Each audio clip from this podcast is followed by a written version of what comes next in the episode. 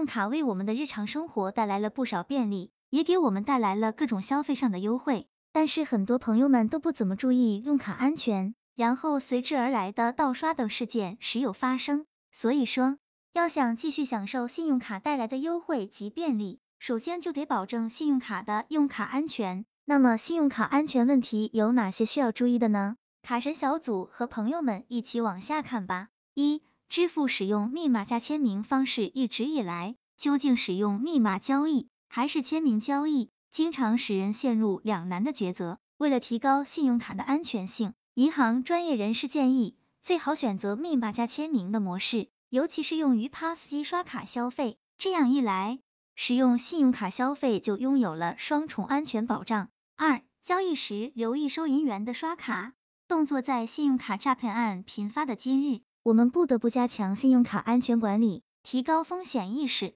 特别是在餐厅就餐时，当服务员提出需在服务台结账时，应持卡片自行前往，避免卡片被复制或盗刷。并且要时刻留意收银员的刷卡次数。三、凭条留置账单日交易凭条不要随意乱丢，因为交易凭条上包含很多重要信息，尽量留到账单日，以便能够对下期的账单进行核对。说到底，就是只要是刷信用卡消费后的凭条，尽量多保留一段时间，如果没用了，记得销毁。